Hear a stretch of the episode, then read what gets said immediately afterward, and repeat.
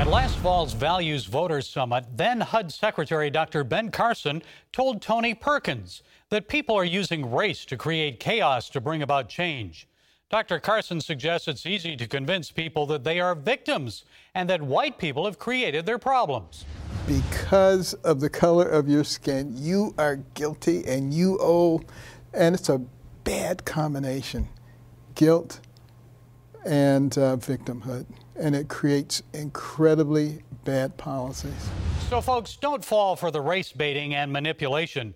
Yes, let's promote justice, but let's not allow America to be divided by skin color. We are a great melting pot, a nation of all colors and ethnic groups.